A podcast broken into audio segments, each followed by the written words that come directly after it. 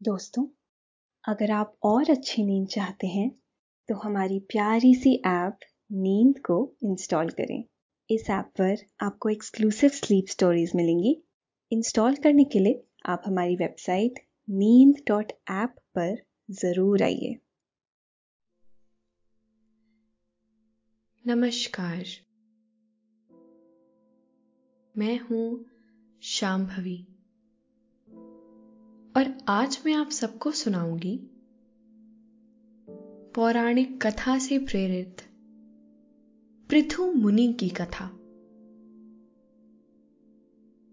पुराणों में अनेक कथाएँ हैं, जिनसे जीवन दर्शन और अच्छे कामों की सीख मिलती है। ऐसी ही एक कथा महाराजा पृथु की भी है। महाराजा पृथु को पृथ्वी का पहला राजा माना जाता है। महाराजा पृथु ने अपनी उत्पत्ति से लेकर अंत तक हमेशा धरती के भले के लिए काम किया है। परोपकार और धर्म के मार्ग पर चलने को ही उन्होंने अपना नियम और जीवन माना। जब वो राजा बन गए तो उन्हें पता चला कि धरती माँ ने अपने पेट में अन्न और औषधि छुपा ली है और बिना भोजन के जनता परेशान है। पृथ्वी पर कहीं अन्न की उपज नहीं हो रही है। महाराजा पृथु ने अपनी नाराज़गी पृथ्वी से साफ़ ज़ाहिर कर दी। पृथ्वी ने कहा कि कोई भी उनकी कद्र नहीं करता है। इसीलिए उन्होंने औषधि और अन्न छुपा लिया है। महाराजा पृथु से अन्न और औषधि देने को कहा। इस पर पृथ्वी ने उनसे कुछ उपाय करने को कहा। पृथ्वी के कहने पर महाराजा पृथु ने पृथ्वी को समतल किया और प्रजा के रहने के लिए और खाने की व्यवस्था की। कहते हैं, उनके राज में जनता सबसे ज़्यादा सुखी रही। महाराजा। पृथु के जन्म और राज की कहानी बहुत दिलचस्प है। और आज मैं आप सबको यह सुंदर कहानी सुनाऊँगी। लेकिन पहले आप अपने आसपास की सारी लाइट्स ऑफ़ कर लीजिए। आराम से लेट जाइए। अपनी आँखें धीरे धीरे बंद कर लीजिए। अब थोड़ा सा अपने शरीर को आराम दीजिए। थोड़ा और आराम दीजिए। अपने शरीर को बिल्कुल ढीला छोड़ दीजिए। कोई टेंशन नहीं। कोई तनाव नहीं। अपने दिमाग में चल रहे सभी विचारों को, चिंताओं को त्याग दीजिए। एक शांति सी महसूस करिए। सारी नेगेटिव सारी पॉजिटिव विचारों को धीरे धीरे निकाल दीजिए। हाथों को सीधा करिए और अपनी कमर के साइड में रख लीजिए।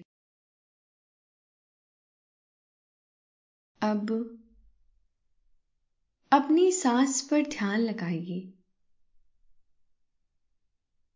इसको धीमे या तेज नहीं करना है। बस ध्यान देना है कि कैसे वो आपके नाक, गले में होते हुए फेफड़ों में आ रही है। और आपके फेफड़े फूल रहे हैं। फिर कैसे वो आपके फेफड़ों से वापस गले और नाक के माध्यम से वापस निकल रही है?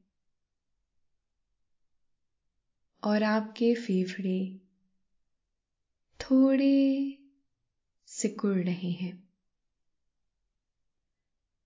मन शांत, एकदम शांत होता जा रहा है।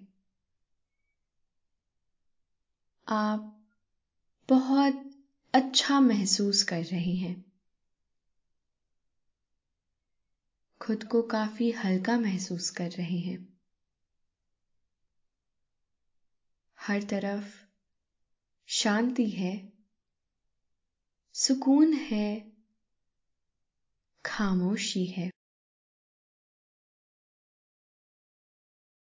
यह कथा पूर्व काल की है।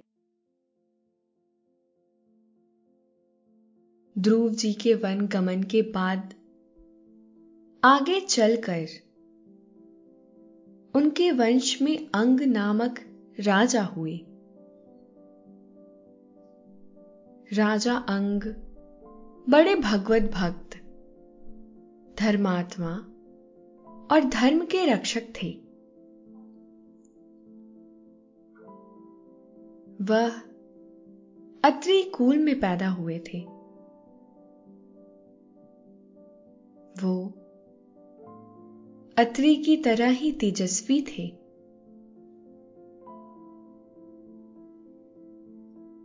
उनके वन चले जाने के बाद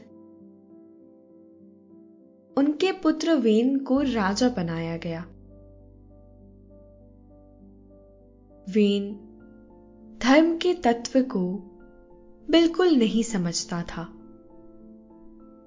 उसका जन्म, मृत्यु कन्या सुनीता के गर्भ से हुआ था।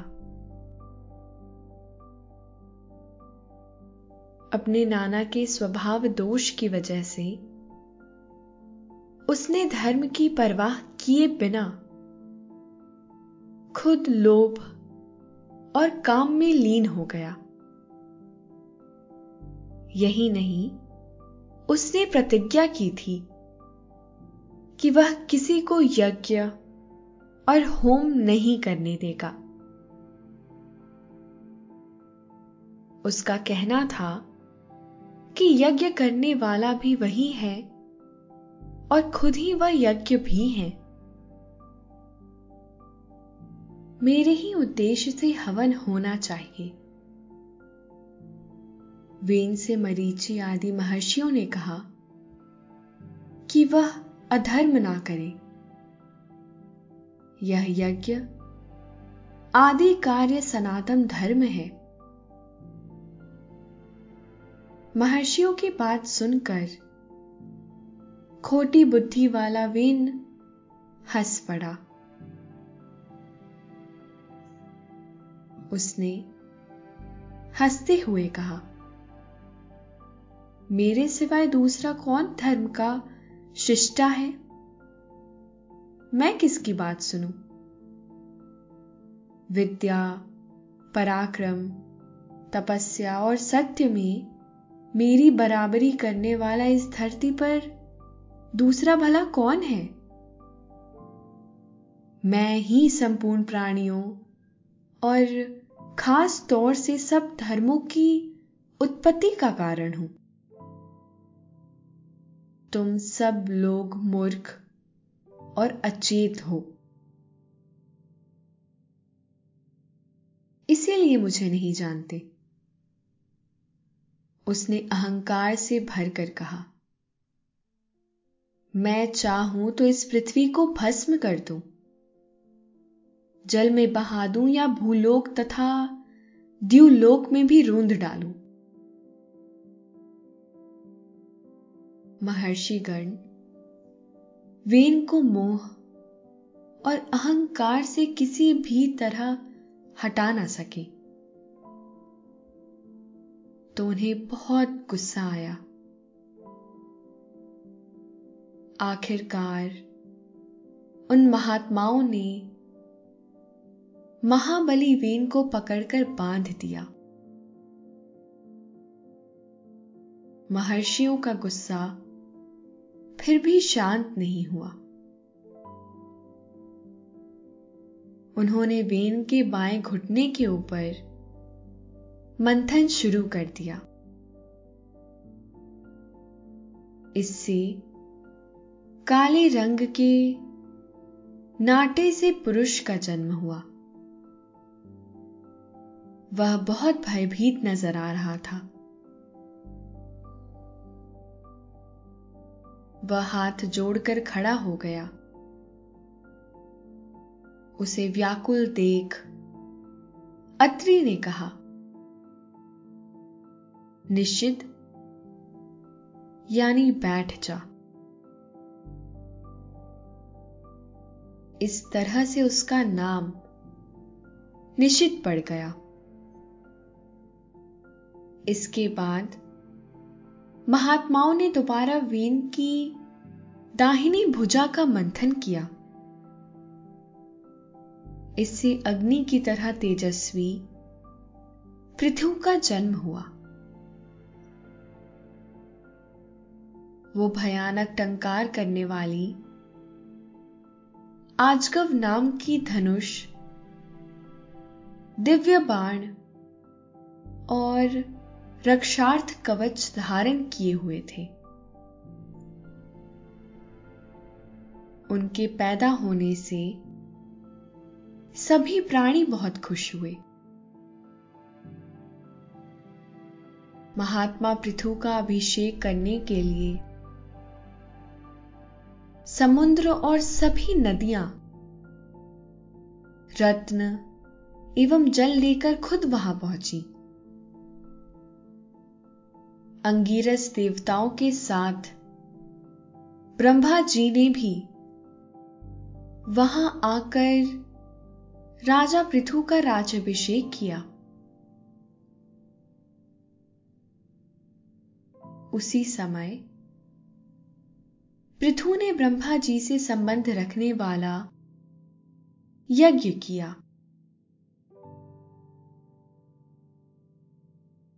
उसमें से परम बुद्धिमान सूद की उत्पत्ति हुई।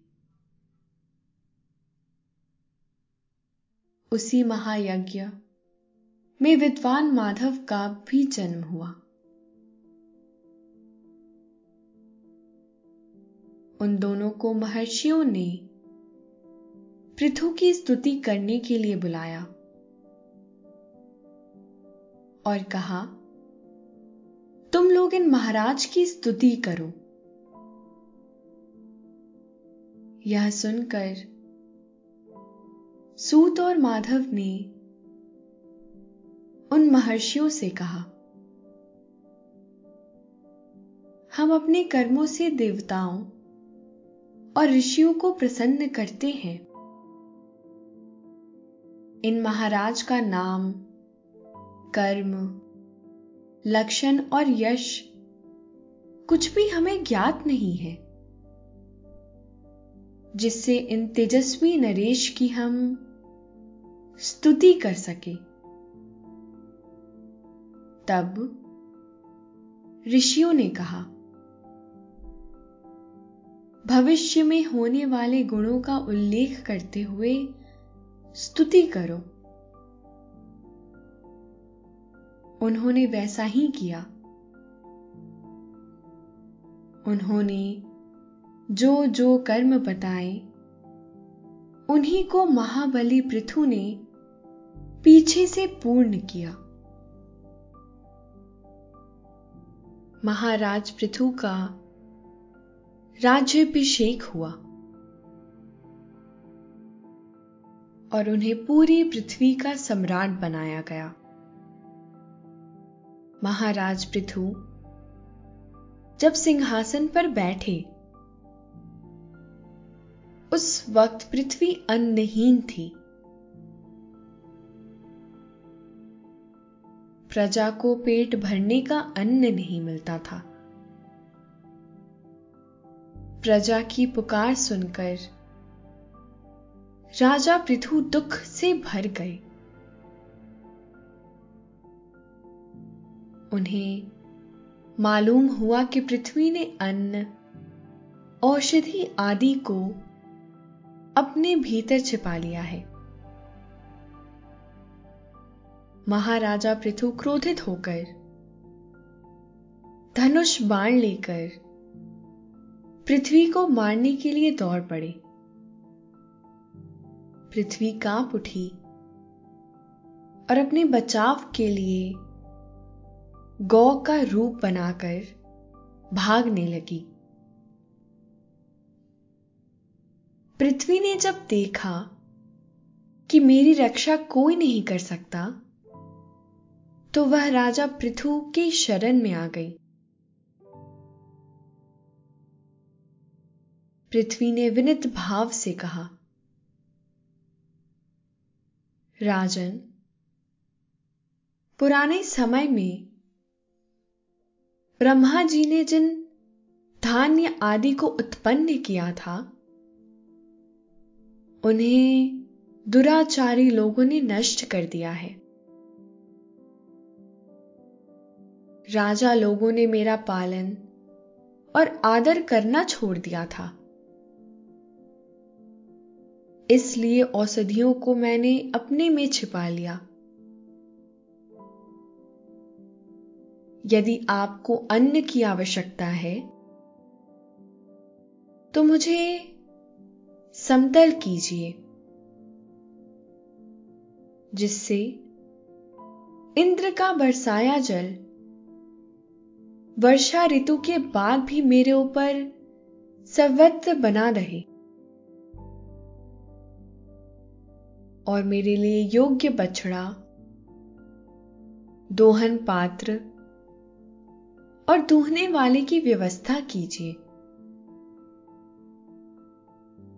तब मैं औषधि और अन्न पर्याप्त मात्रा में दूँगी। राजा पृथु ने पृथ्वी को पुत्री मानते हुए पूरे स्नेह भाव के साथ मांगी गई चीज़ों की पूर्ति कर दी। उन्होंने धनुष की नोक से पर्वतों को फोड़कर सारे भूमंडल को समतल कर दिया। फिर इस समतल भूमि में प्रजा के लिए यथा योग्य निवास स्थानों का विभाग, गाँव, कस्बे, शहर, पशुओं के रहने के स्थान, सैनिक छावनियाँ, किसानों के घर आदि बसाए। राजा पृथु पहले ऐसे राजा थे, जिन्होंने पृथ्वी को व्यवस्थित किया। यही वजह है कि महाराज पृथु को ही इस पृथ्वी का पहला राजा माना जाता है। एक राजा का कर्तव्य पूरा करने के बाद पृथु को भगवान के दर्शन की इच्छा हुई। उन्होंने सौ अश्वमेघ यज्ञ करने का संकल्प लिया। इधर इंद्र को चिंता होने लगी कि अगर पृथु सौ अश्वमेघ यज्ञ पूरा कर लेंगे तो मेरा आसन छिन जाएगा। इंद्र यज्ञ का घोड़ा लेकर भाग गए। बार बार पृथु यज्ञ कर रहे थे और इंद्र घोड़ा लेकर भाग जाते। इस स्थिति से पृथु काफ़ी परेशान हो गए। इस पर ब्रह्मा जी ने राजा पृथु से कहा, आपको लगता है कि सौ यज्ञ पूरे होने से भगवान के दर्शन होंगे? अगर होते तो इंद्र को भी भगवत दर्शन हो जाते। वो तो सौ यज्ञ करके ही इंद्र बना है। बल्कि वो तो सौ यज्ञ करने के बाद भी घोड़ों की चोरी कर रहा है। देखो राजन, भगवान प्रेम से मिलते हैं। सौ यज्ञ करो या एक हज़ार यज्ञ करो। जब तक प्रेम नहीं होगा, भगवान नहीं मिलेंगे। ब्रह्मा जी की बात महाराज पृथु को समझ में आ गई। इस तरह उन्होंने अंतिम यज्ञ का संकल्प बीच में ही छोड़ दिया। ब्रह्मा जी की आज्ञा पालन करने का फल यह हुआ कि जैसे ही पृथु ने संकल्प छोड़ा थोड़ी देर में ही राजा पृथु ने देखा कि शंख, चक्र, गदा और पुष्प लिए हुए। भगवान नारायण इंद्र के साथ यज्ञशाला में प्रकट हो जाते हैं।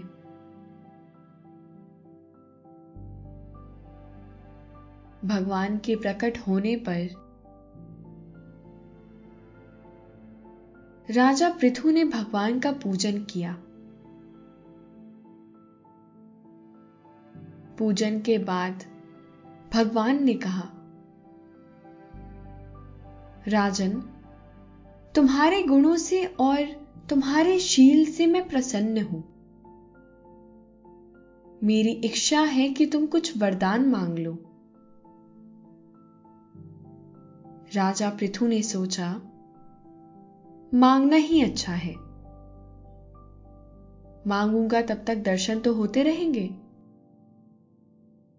वरना भगवान चले जाएँगे। पृथु ने कहा, भगवान, एक वरदान इस लोक के लिए दे दीजिए। और एक वरदान बैकुंठ के लिए दे दीजिए। इस लोक के लिए तो दस हज़ार कान दे दीजिए। भगवान ने आश्चर्य से पूछा, दस हज़ार कान क्यों चाहते हो? राजा पृथु ने जवाब दिया, भगवान, दो कानों से आपकी कथा सुनता हूँ तो तृप्ति नहीं होती। दस हज़ार कान होंगे तो सब कानों से आपकी कथा सुनूँगा। और खूब आनंद को अनुभव करूँगा। भगवान ने प्रसन्न होते हुए कहा, मैं तुम्हें इन्हीं कानों में दस हज़ार कानों की ताकत दे देता हूँ। अब बताओ कि बैकुंठ के लिए क्या चाहिए? महाराजा पृथु ने कहा, जब मैं बैकुंठ में रहूँगा तो रोज मुझे आपके चरणों की सेवा मिल जाए। भगवान ने कहा, तुम्हारे जैसे प्रेमी को मैं चरण सेवा के लिए क्यों मना करूँगा? महाराज पृथु ने कहा आप मना नहीं करेंगे। लेकिन वहाँ आपकी चरण सेविका लक्ष्मी जी रहती हैं। जब दो सेवक हो जाएँगे तो निश्चित रूप से झगड़ा भी होगा। जब चरण सेवा को लेकर झगड़ा हो तो अभी से वरदान दे दो कि आप लक्ष्मी जी का पक्ष नहीं लेंगे और मेरा पक्ष लेंगे।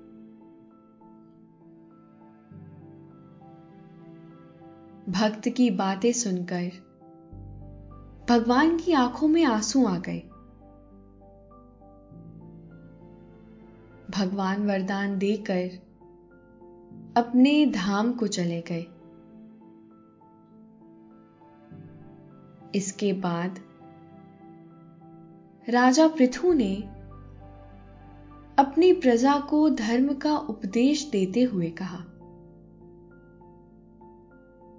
प्रजा जो धर्म करती है, उसका छठवां हिस्सा राजा को मिलता है। इसलिए मेरी भलाई को ध्यान में रखते हुए, तुम लोग सदैव अच्छे कर्म करना। एक दिन की बात है, महाराज पृथु के बगीचे में सनकादि ऋषि लोग प्रकट हो गए। राजा पृथु ने सनक, सनंदन, सनातन और संत कुमार से अपने उद्धार का उपाय पूछा। उन्होंने कहा, आप तो भगवत दर्शन कर चुके हैं। फिर भी आप पूछना चाहते हैं तो हम कहते हैं। यदि चार बातें जीवन में हो तो मनुष्य का कल्याण होता है। पहला सभी के हित का भाव। दूसरा धार्मिक जीवन। तीसरी बात, भगवान के प्रति प्रेम और श्रद्धा। और चौथी, सदगुरु कृपा। पृथु के पिता ने प्रजा को बहुत दुखी किया था। लेकिन पृथु ने सभी को प्रसन्न कर दिया। वे जब समुद्र की यात्रा करते, तब उसका जल स्थिर हो जाता था। पर्वत उन्हें जाने के लिए रास्ता बना देते थे। उनके राज्य में पृथ्वी। बिना जोते बोए ही अन्न पैदा करती थी। राजा का चिंतन करने मात्र से अन्न सिद्ध हो जाता था। सभी गाय कामधेनु बन गई थी। पत्तों के दोने दोने में मधु भरा रहता था। प्रजा बहुत सुखी और प्रसन्न थी। इसके बाद राजा पृथु ने अपने पुत्र को राजा बना दिया और खुद जंगल में तपस्या करने चले गए। अभी आपने इस दुनिया के प्रथम राजा पृथु की कहानी सुनी। यह पौराणिक कथा से प्रेरित थी। अब आपके सोने का समय हो रहा है। निद्रा की देवी आपके सिरहाने आकर बैठ गई हैं। वह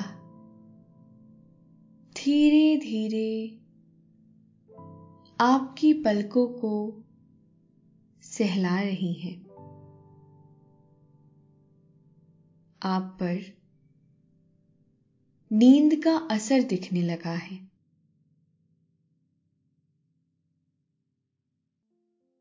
आपकी पलकें नींद सी बोझिल होती जा रही हैं।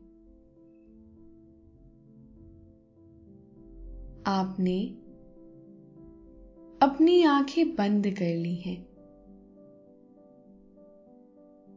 और अब आप धीरे धीरे नींद की आगोश में समाते जा रहे हैं।